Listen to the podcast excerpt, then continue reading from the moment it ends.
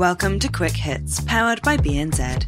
I'm Frances Cook, Investments Editor for Business Desk, and in these episodes, we're here to empower businesses to thrive. Let's find a way.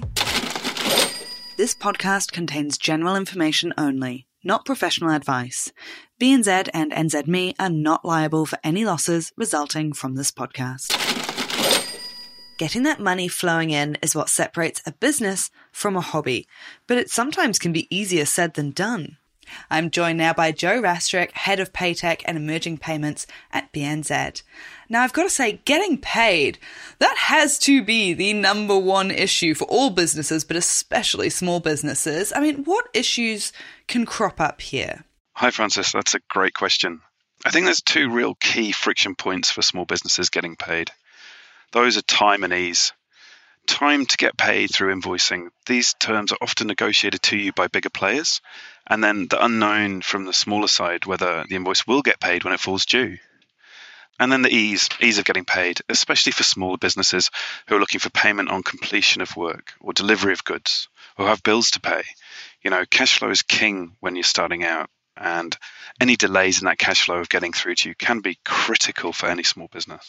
Oh, absolutely. And you do hear a lot about delays, a lot of not great practices out there, I think, sometimes in the wider business world. So, what are good strategies to deal with some of those issues?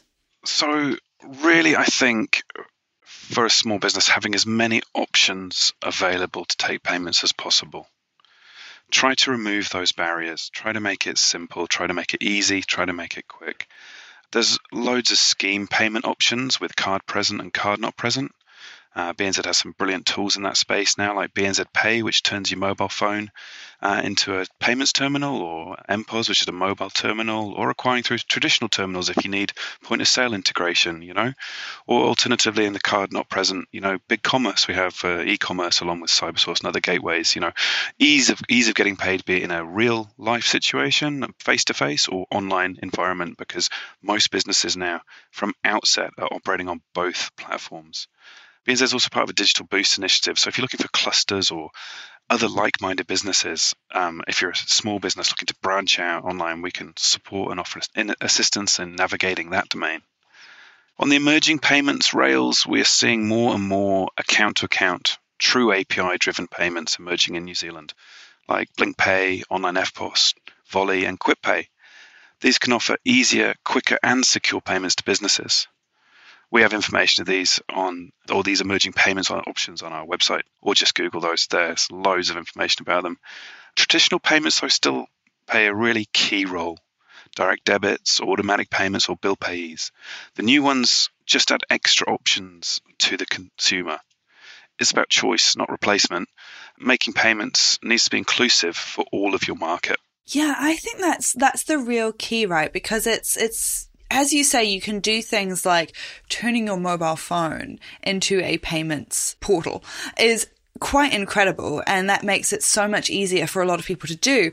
And yet you will still find, you know, as someone who lives in a more rural community these days, I know plenty of people who don't want to do those sorts of payment plans. And so you need to have other options for them, right? I mean, how do you know what the line is between offering enough options and maybe spreading yourself too thin? Is is there such a thing as too much? That's a great question, Frances. I think yes and no is the answer to that.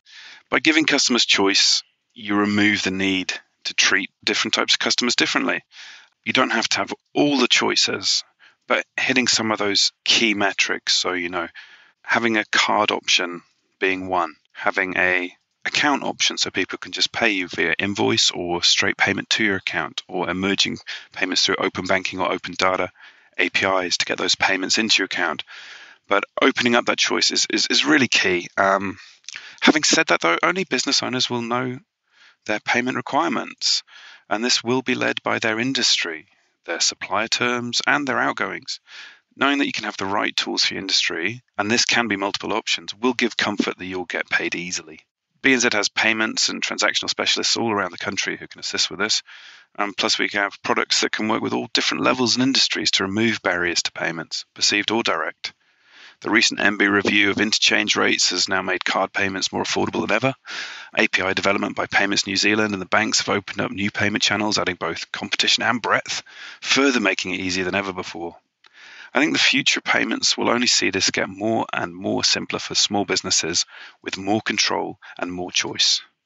And BNZ is here to support that evolution. Yeah, absolutely. I mean, do you think, you know, you may need to, as you say, look at your business and say, I know the type of customer we have and what they are interested in. It does come down a little bit to knowing your business, knowing your customer, and knowing what works for them.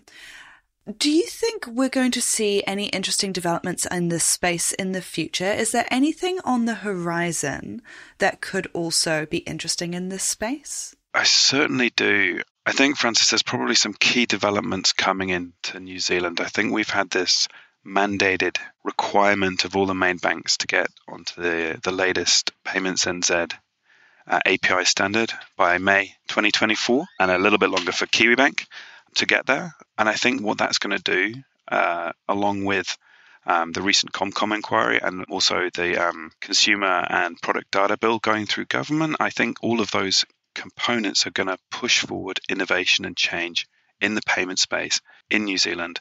And I, I truly believe the next 12 months will see some fantastic evolution and some fantastic Kiwi ingenuity really entering into the fintech and paytech space that will just make it so simple for those small businesses um, and also underlying their customers.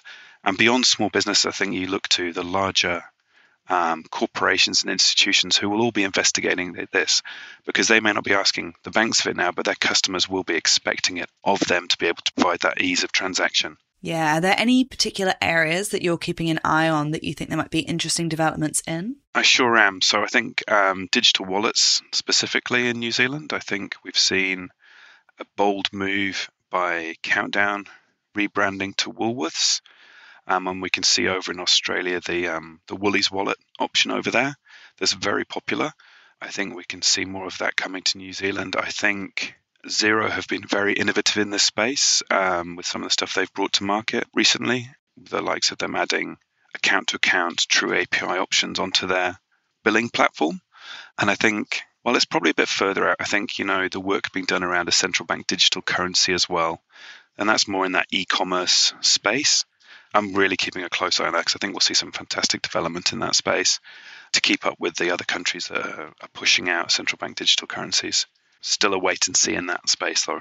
Oh, it's so interesting. There's so much happening at the moment in this space. So thank you so much. We'll have to stay in touch and see what, what does happen in the next few months to a year. That's Joe Rastrick, head of Paytech and Emerging Payments at BNZ. Don't forget to subscribe to Cooking the Books so that you never miss a trick with your money. Until next time, have a great day.